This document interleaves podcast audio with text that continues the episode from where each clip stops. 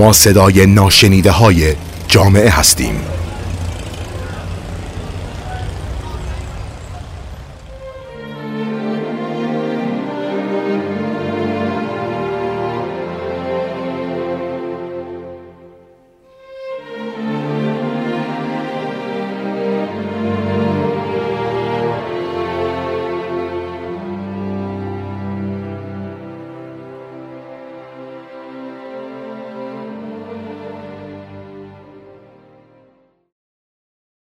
سلام، من نوید نوری هستم.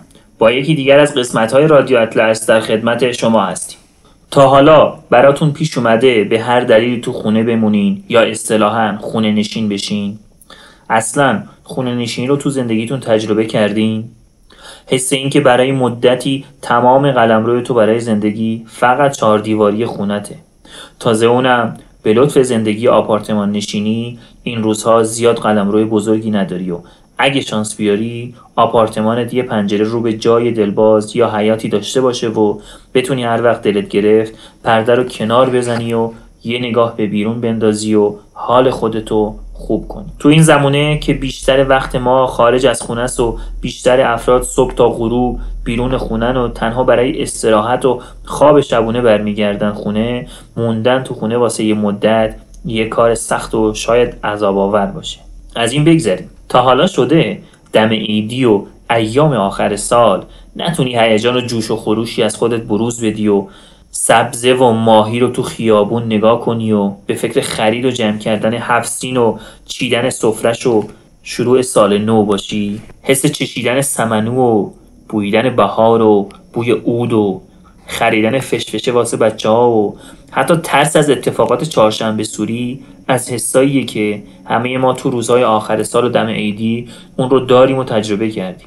اما امسال قضیه یه خورده متفاوته. کشور ما یه مهمون ناخونده داره، اونم مهمونی که متاسفانه با صاحبخونه سر ناسازگاری داره، ناسازگاری که همه رو ناراحت و مجبور به تغییر سبک زندگی و حتی خونه نشینی اجباری کرده.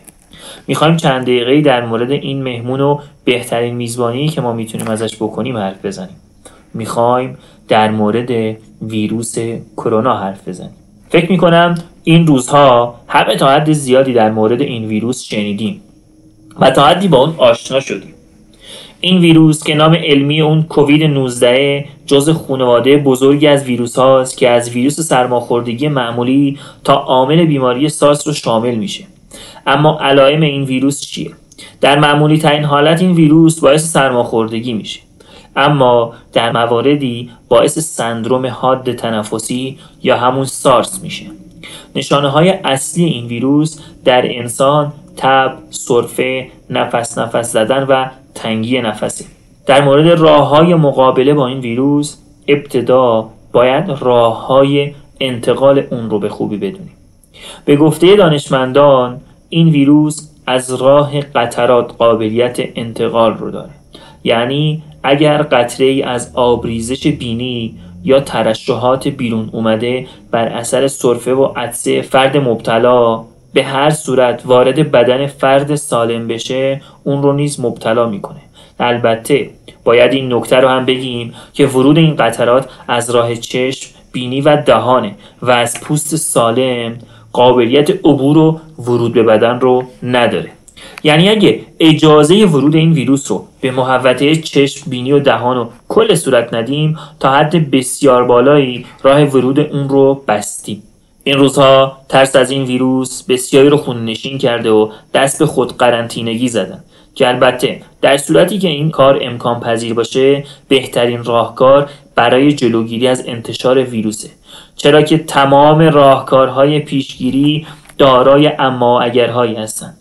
اما در خانه موندن و قرنطینه هم تا حدی امکان پذیره و شاید برای برخی افراد به دلیل شرایط کاری یا حتی شرایط خاص جسمی و روحی امکان پذیر نباشه. جدا از همه اینها قطعا ما برای انجام خرید و تهیه وسایل و مواد مصرفی خونه نیاز به بیرون رفتن از خونه داریم و نباید این ویروس زندگی رو مختل کنه.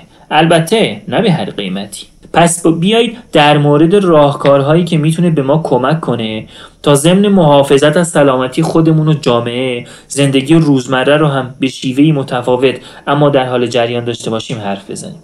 از اونجایی که راههای انتقال این بیماری تقریباً به صورت کامل برای دانشمندان مشخصه و در مورد اونها بحث کردیم، پس با رعایت کردن نکات بهداشتی میتونیم تا حد زیادی در عین زندگی روزمره از خودمون هم محافظت کنیم. در حالت کلی برای جلوگیری از ابتلا به این بیماری باید نکات زیر رو در نظر داشته باشیم. در طول روز و هنگام فعالیت‌های روزانه دست‌ها رو مکرراً با آب و صابون بشوییم. اگه صابون نداریم از ضد عفونی کننده‌های حاوی الکل استفاده کنیم. دهان و بینیتون رو هنگام عطسه یا سرفه دیگران بپوشونید. یکی از راه‌های انجام این کار استفاده از ماسک. از هر گونه تماس با افرادی که علائمی شبیه آنفولانزا دارن خودداری کنید. از تماس محافظت نشده با حیوانات اهلی و وحشی خودداری کنید. تو تجمعات انبوه حتما از ماسک استفاده کنید و از روبوسی و دست دادن با دیگران خودداری کنید. هنگام سرفه یا عطسه حتما دستمال جلوی دهنتون گرفته و بعد اون رو توی سطل زباله بندازید. متاسفانه مشکلی که این روزها گریبانگیر جامعه شده اینه که خیلی از افراد بدون توجه به نکات بهداشتی دستمال کاغذی، ماسک و دستکشایی که استفاده میکنن رو توی خیابونا، تو کوچه ها، توی کانالای آب و هر جایی که کارشون باهاش تموم میشه میندازن و اصلا به این فکر نمیکنن که این حرکت اونها چقدر میتونه مضر باشه و چقدر میتونه باعث انتشار آلودگی بشه.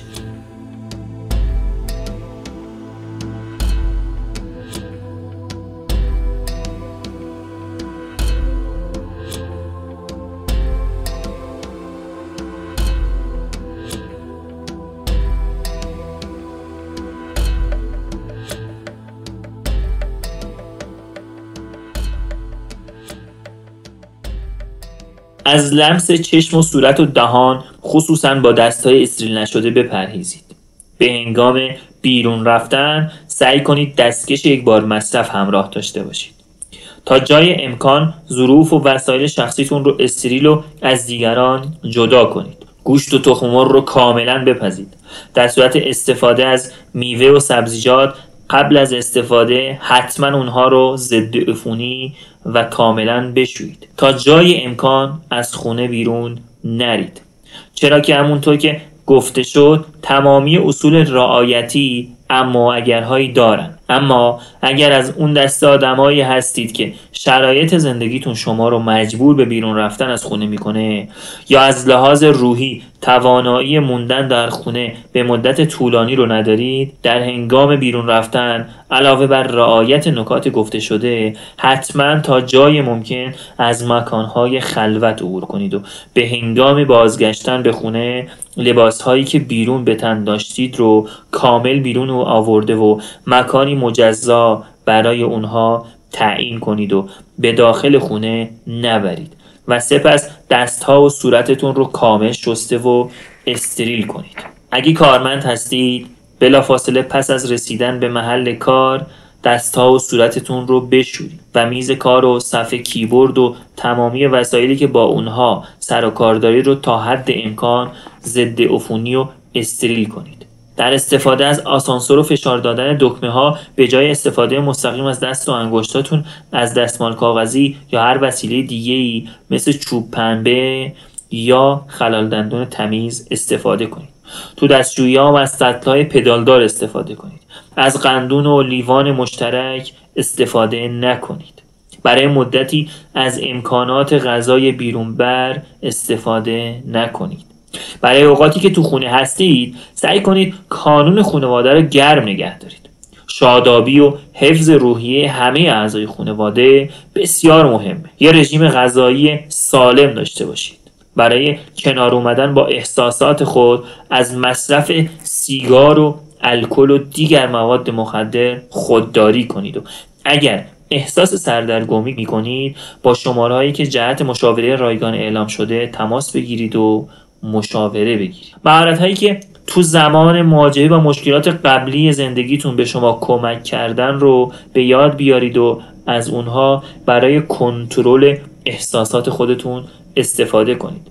در صورت امکان روزی چند دقیقه ورزش کنید و وقتتون رو به انجام حرکات ورزشی سبک و کششی اختصاص بدید تا دچار سستی و ضعف جسمی نشید. از این همه زمانی که دارید به نحو احسن استفاده کنید.